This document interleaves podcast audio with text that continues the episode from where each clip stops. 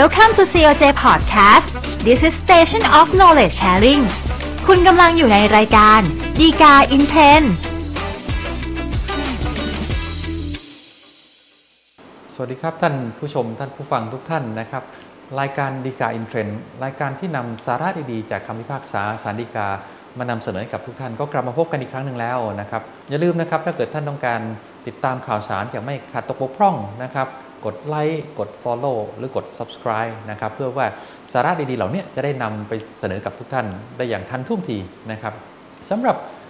ในตอนนี้นะครับปัญหาหรือว่าประเด็นที่เราจะมาพูดคุยกันนะครับก็เป็นเรื่องของการฟ้องร้องและก็การบังคับคดีนะครับซึ่งส่วนใหญ่แล้วเราอาจจะไม่ได้นำประเด็นปัญหาเรื่องของวิธีการกระบวนพิจารณาต่างๆเนี่ยมาพูดคุยกันบ่อยนักนะครับในรายการนี้แต่สำหรับตอนนี้ก็จะเป็นเรื่องเกี่ยวเรื่องการฟ้องร้องและการบังคับคดีโดยตรงนะครับซึ่งเวลาที่เราเกิดปัญหาขึ้นมามีหนี้ที่ค้างชำระแน่นอนเราก็ต้องไปฟ้องร้องที่ศาลเพื่อให้ศาลเนี่ยพิพากษาให้ตัวลูกหนี้เนี่ยชำระหนี้ให้กับเราที่เป็นเจ้าหนี้ถูกไหมฮะแต่ว่าการที่ฟ้องร้องจนกระทั่งชนะคดีแล้วเนี่ยหลายๆครั้งเรียกว่าส่วนใหญ่ด้วยนะครับก็ไม่ใช่การสิ้นสุดของกระบวนการทั้งหมดนะครับมันก็จะมีกระบวนการของการที่เรียกว่าเป็นการบังคับคดีขึ้นมาอีกเพื่อที่ว่าจะเอาทรัพย์ของลูกหนี้เนี่ยมาขายทอดตลาดแล้วก็เอาเงินเนี่ยมาชำระหนี้กับเจ้าหนี้นะครับแต่ว่าประเด็นปัญหาที่เราจะนำมาพูดคุยในตอนนี้นะครับก็เป็นเรื่องของวิธีการที่เรียกว่าเป็นการขอเฉลี่ยทรัพย์นะครับว่าการขอเฉลี่ยทรัพย์ที่ว่าเนี่ยซึ่งเป็นกระบวนการขั้นตอนหนึ่งนะครับที่สามารถจะทำให้ได้เงินหรือทรัพย์สินของลูกหนี้เนี่ยมาชำระหนี้กับเจ้าหนี้ตามคำพิพากษาว่ามันต้องทำภายในกรอบระยะเวลาเนี่ยมากน้อยแค่ไหนนะครับเพื่อที่ว่าเจ้าหนี้ตามคำพิพากษาเนี่ยจะได้สามารถบังคับได้ตามสิทธิของตัวเองแล้วก็ไม่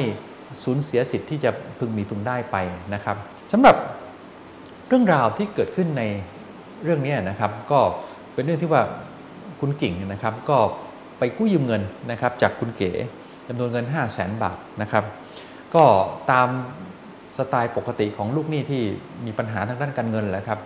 ก็พอครบกำหนดชำระหนี้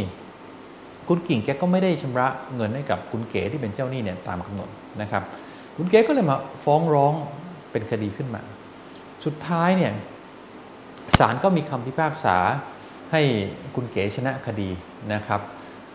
โดยที่ไม่มีการอุทธรณ์ไม่มีการฎีกาต่อไปนะครับก็มีเพียงแค่คำพิพากษาของศาลชั้นต้นละนะครับโดยศาลเนี่ยมีคำพิพากษาไปเมื่อวันที่27เมษายน2548นะครับอันนี้ที่เราต้องมาคุยเรื่องวันเวลาแล้วก็พศเนี่ยเพราะว่ามันจะมีประเด็นสำคัญที่จะต่อไปที่จะพูดคุยกันนะครับแล้วเกี่ยวข้องโดยตรงกับเรื่องวันเวลาตรงนี้นะครับเพราะฉะนั้นท่านผู้ชมท่านผู้ฟังอาจจะสังเกตวันเวลาไว้นิดนึงนะครับว่าตอนนี้คือศาลชั้นต้นมีคำพิพากษาเมื่อวันที่27เมษายน2548นะครับคราวนี้ก็ปรากฏว่าคุณกิ่งที่ว่าเนี่ยนะครับแกก็ไม่ได้เป็นหนี้กับคุณเก๋อยู่รายเดียวก็ปรากฏว่ามีหนี้กับคุณมานพอยู่ด้วยนะครับจำนวนเงิน 400,000 บาทนะครับก็คุณกิ่งแกก็มีปัญหาทางด้านการเงินก็ไม่สามารถชำระหนี้กับคุณเก๋แล้วก็ไม่ไปชำระหนี้กับคุณมานพด้วยนะครับงั้นคุณมานพก็ทำคล้ายๆกันนะครับก็คือว่ามาฟ้องร้องบังคับฟ้องร้องคุณกิ่งนะครับเป็นลูกหนี้ตามคำพิพากษาเหมือนกันแล้วก็ศาลก็มีคำพิพากษาให้คุณกิ่งเนี่ยชำระหนี้เหมือนกันนะครับเพียงแต่ว่าของคุณมานพเนี่ยก็พิพากษาทีหลังนะครับหลังจากคดีของระหว่างคุณกิ่งคุณเก๋เนี่ยเสร็จเข้าไปแล้วระยะหนึ่งนะครับคราวนี้พอหลังจากที่ศาลมีคำพิพากษาเนี่ยคุณมานพแกก็พยายาม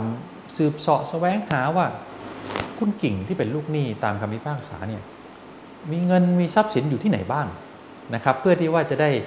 ตามบังคับคดีเอามาขายทอดตลาดโดยต้องให้เจ้าพนักงานบังคับคดีไปยึดมานะครับแล้วก็ไปประมูลขายทอดตลาดเนี่ยเพื่อเอาเงินที่ได้จากการขายเนี่ยมาชำระหนี้นะครับก็คุณมานพก็ใช้เวลาสืบเสาะอยู่นานเหมือนกันนะครับจนสุดท้ายเนี่ยคุณมานพก็ไปเจอว่าคุณกิ่งแกมีห้องชุดอยู่หลังหนึ่งนะครับแห่งหนึ่งก็เลยไปให้ขอให้เจ้าพนักงานบังคับคดีเนี่ยยึดห้องชุดที่ว่าเนี่ยนะครับไว้เพื่อขายทอดตลาดนะครับจะได้เอาเงินที่ได้เนี่ยถ้าขายได้แล้วนะครับก็มาชำระหนี้กับคุณมานพนะครับก็ต่อมาปรากฏว่าคุณเก๋นะครับที่เป็น จ้าหนี้ตามคำพิพากษาอีกคดีหนึ่งนะครับก็ไปทราบข่าวทราบเรื่องขึ้นมานะครับว่ามีคุณมานพเขาไปยึดห้องชุดของคุณกิ่งไว้หลังหนึ่งนะครับก็เลยมาร้องขอที่เรียกว่าเป็นการขอเฉลี่ยทรัพย์เพื่อที่ว่าหวังว่าจะเอาเงินส่วนแบ่งจากการขายท่อตลาดห้องชุดที่ว่าเนี่ยมาชำระหนี้กับคุณเก๋ด้วยนะครับ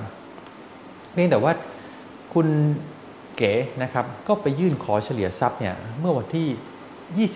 27พฤษภาคมนะครับ2558ก็อย่างที่เรียนท่านตอนต้นนะครับก็วันเวลาก็จะเป็นปัจจัยสำคัญเรื่องหนึ่งนะครับที่เราจะนำมาพูดคุยกันในตอนนี้นะครับคราวนี้ในเรื่องของประเด็นปัญหาทำนองนี้นะครับนั่นเห็นได้ว่าตอนนี้ทั้งคุณเก๋กับคุณมานพเนี่ยต่างคนก็ต่างเป็นเจ้าหนี้ตามคำพิพากษาเพราะว่าชนะคดีมีคำพิพากษารองรับไว้อยู่แล้วนะครับเพียงแต่ว่าพอเกิดเหตุขึ้นมาว่าคุณมานพที่เป็นเจ้าหนี้ตามคำพิพากษารายหนึ่งเนี่ยเกิดไปยึดห้องชุดรายนี้แห่งนี้ไว้ได้แล้วนะครับตามปกติของหลักเกณฑ์ที่กฎหมายกำหนดนะครับเจ้าหนี้รายอื่นเนี่ยก็ไม่สามารถที่จะไปขอให้เจ้าพนักงานบังคับคดีเนี่ยยึดทรัพย์สินอันเดียวกันเนี่ยซ้ำได้อีกนะครับเพราะมันไม่มีประโยชน์อะไรในเมื่อเจ้าพนักงานบังคับคดียึดไว้ในคดีหนึ่งแล้วเนี่ยนะครับกระบวนการบังคับคดีเอาไปขายท่อตลาดมันก็สามารถทำได้ในคดีนั้นอยู่แล้วนะครับเพียงแต่ว่าสิ่งที่เจ้าหนี้รายอื่นนะครับจะสามารถทำได้ก็คือว่าไปขอเฉลี่ยทรัพย์อย่างที่ว่านะครับถ้าเกิดสามารถแสดงให้เห็นได้ว่าตัวลูกหนี้เนี่ยไม่มีทรัพย์สินอย่างอื่นที่เจ้าหนี้รายเนี่ยนะครับจะสามารถนำมาบังคับคดีเพื่อเอามาขายทอดตลาดชำระหนี้ได้อีกแล้วนะครับก็เลยเป็นเหตุที่มีความจำเป็นว่าต้องมาขอเฉลี่ยทรัพย์ไปจากห้องชุดที่มีการยึดไว้แล้วนะครับก็เป็นที่มาของคดีเรื่องนี้นะครับซึ่งจากพฤติการจากสิ่งที่มันเกิดขึ้นเนี่ยท่านคงจะเห็นว่าไอ้ตัวการขอเฉลี่ยทรัพย์ที่ว่าเนี่ยโดยเนื้อหาโดยสาระของมันเนี่ยมันก็ยังถือว่าเป็นการบังคับคดีด้วยวิธีการหนึ่งนะครับเพียงแต่ว่าไม่ได้ไปยึดทรัพย์โดยตรงอย่างที่เราคุยกันนะครับเป็นการไปขอเฉลี่ยจากในอีกคดีหนึ่งนะครับแต่ไม่ว่าอย่างไรก็แล้วแต่เนี่ยโดยตัวของกระบวนการของวิธีการมันเองเนี่ยก็เป็นวิธีการบังคับคดีวิธีหนึ่งนะครับคราวนี้ในเรื่องของการบังคับคดีเนี่ยก็ไม่ใช่ว่าพอชนะคดีแล้วเป็นเจ้าหนี้ตามคำพิพากษาแล้วท่านจะละเหยลอยชายรอไปถึงเมื่อไหร่ก็ได้ที่จะไปใช้สิทธิ์ในการบังคับคดีตามคำพิพากษาที่ว่านะครับการที่จะไปบังคับคดีตรงนี้นะครับก็มีระยะเวลาที่กฎหมายกำหนดไว้ด้วยนะครับว่าต้องไปบังคับคดีให้เสร็จสิ้นเนี่ยภายในกำหนด10ปีนะครับนับแต่วันที่มีคำพิพากษาที่เป็นชั้นที่สุดนะครับเพราะฉะนั้นอันนี้คือระยะเวลาที่มีความสำคัญนะครับความหมายของคำว่าการเป็นคำพิพากษาที่เป็นชั้นที่สุดก็คือว่าก็ดูว่าคดีในเรื่องนั้นเนี่ยนะครับมันไปถึงที่สุดในขั้นตอนไหนในชั้นไหนนะครับจะเป็นศาลชั้นต้นศาลชั้นอุทธรณ์หรือว่าชั้นฎีกานะครับไม่ว่าจะถึงที่สุดในชั้นไหนก็แล้วแต่นะครับก็นับต่อไป10ปีนับจากวันที่มีคำพิพากษาที่เป็นชั้นที่สุดที่ว่านะครับเพราะฉะนั้นในคดีเรื่องนี้นะครับในกรณีศึกษาที่เรามาพูดคุยกันนะครับท่านคงจะจำได้นะครับผมย้ำไว้อยู่แล้วนะครับว่ามันสิ้นสุดตั้งแต่คำพิพากษาของศาลชั้นต้นนะครับโดยศาลชั้นต้นเนี่ยมีคำพิพากษาตั้งแต่วันที่27เมษายน2547นะครับโทษนะ48นะครับเพราะฉะนั้นเนี่ยพอนับไป10ปีก็จะไปครบวันที่27เมษายน2558นะครับแต่ว่าเมื่อกี้ท่านสังเกตไหมครับว่าวันที่คุณเก๋แกมาขอเฉลี่ยทรัพย์เนี่ยจะเป็นวันที่27พฤษภาคม2558นะครับแล้วมันเกินไป30วันพอดีเลยนะครับจริงๆแล้วมันคงมีที่มาที่ไปนะครับว่าทำไมถึงมันไปยื่นในวันนั้นนะครับกรณีเนี้ยเข้าใจว่าการที่คุณเก๋แกไปยื่นวันที่27พฤษภาคม2558เนี่ยเพราะเกิดจากความเข้าใจที่อาจจะไม่ถูกต้องนะครับเพราะไปนับว่า10ปีที่ว่าเนี่ยเป็น10ปีนับแต่วันที่คดีมันถึงที่สุดนะครับเพราะว่าในคดีเรื่องนี้ของคุณเก๋นะครับพอศาลมีคำพิพากษาเมื่อวันที่27เมษายน2548 48ถูกไหมฮะคดีจริงๆแล้วก็ คู่ความเนี่ยสามารถจะอุทธรณ์ได้ภายใน30วันถูกไหมฮะซึ่งถ้าเกิดไม่มีการอุทธรณ์เนี่ยก็จะถือว่าคดีเนี่ยถึงที่สุดเมื่อพ้นกำหนดระยะเวลาอุทธรณ์ที่ว่านะครับก็คือวันที่27พฤษภาคม2548นะครับงั้นคุณเก๋ก็เลยเข้าใจไปว่าอ้าวถ้าอย่างนั้นก็นับจากวันที่คดีมันถึงที่สุด27พฤษภาคม2548 10ปีก็เป็น27พฤษภาคม2558นะครับแต่ความจริงมันไม่ใช่นะครับเพราะว่ามันต้องนับตั้งแต่วันที่ศาลมีคำพิพากษานะครับก็เลยเป็นเหตุที่ว่าการที่คุณเก๋เนี่ยมายื่นช้าไป30วันนะครับก็ทำให้มีผลเป็นการเสียสิทธิ์ที่จะไปบังคับคดีได้นะครับแต่ว่าท่านผู้ชมท่านผู้ฟังอาจจะรู้สึกว่าโอ๊ย30วันเองนะครับแต่ถ้าลองนึกอีกแง่มุมนึงนะครับจริงๆแล้วคุณเก๋ก็มีเวลาอยู่10ปีด้วยเหมือนกันนะครับแต่แกรอจน10ปีกับอีก30วันผ่านไปแล้วเนี่ยถึงจะมาดำเนินการในการที่จะบังคับคดีมาขอเฉลี่ยทรัพย์ที่ว่านะครับมันก็เลยกลายเป็นพ้นระยะเวลาที่กฎหมายกำหนดไว้นะครับเพราะว่าไม่ได้ขอให้บังคับคดีเนี่ยภายใน10ปีนับแต่วันที่ศาลมีคำพิพากษาที่เป็นชั้นที่สุดที่ว่านะครับ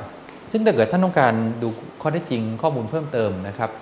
ดูได้จากคำพิพากษาศาลฎีกาที่ 850/2161 นะครับก็เป็นบทเรียนที่คงจะต้องฝากไว้สำหรับคนที่เป็นเจ้าหนี้ตามคำพิพากษาทุกรายนะครับว่าท่านมีสิทธิ์ที่จะบังคับคดีได้ตามคำพิพากษาที่ท่านได้รับแต่ขณะเดียวกันสิทธิ์ของท่านก็มีกรอบมีระยะเวลาที่กฎหมายกำหนดไว้เหมือนกันนะครับว่าท่านต้องใช้สิทธิ์ของท่านเนี่ยภายใน10ปีนับแต่วันที่มีคำพิพากษาชั้นที่สุดที่ว่านะครับส่วนจะเป็นวันไหนก็แล้วแต่ว่าคดีท่านเนี่ยถึงที่สุดในชั้นไหนด้วยนะครับก็เป็นเกร็ดเป็นข้อควรระวังที่ท่านควรต้องระวังไว้นะครับก่อนที่เราจะจากกันในวันนี้นะครับมีข่าวดีมาฝากท่านอีกเรื่องหนึ่งนะครับก็คือว่ากองสาเหตุและประชาสัมพันธ์สำนักงานสาธารณธรรมนะครับได้รวบรวมบทความสั้นที่เกี่ยวกับรายการฎีกาอินเทรนด์นี่แหละครับเพียงแต่ว่าเป็นส่วนของ EP ที่1ถึง EP 20นะครับ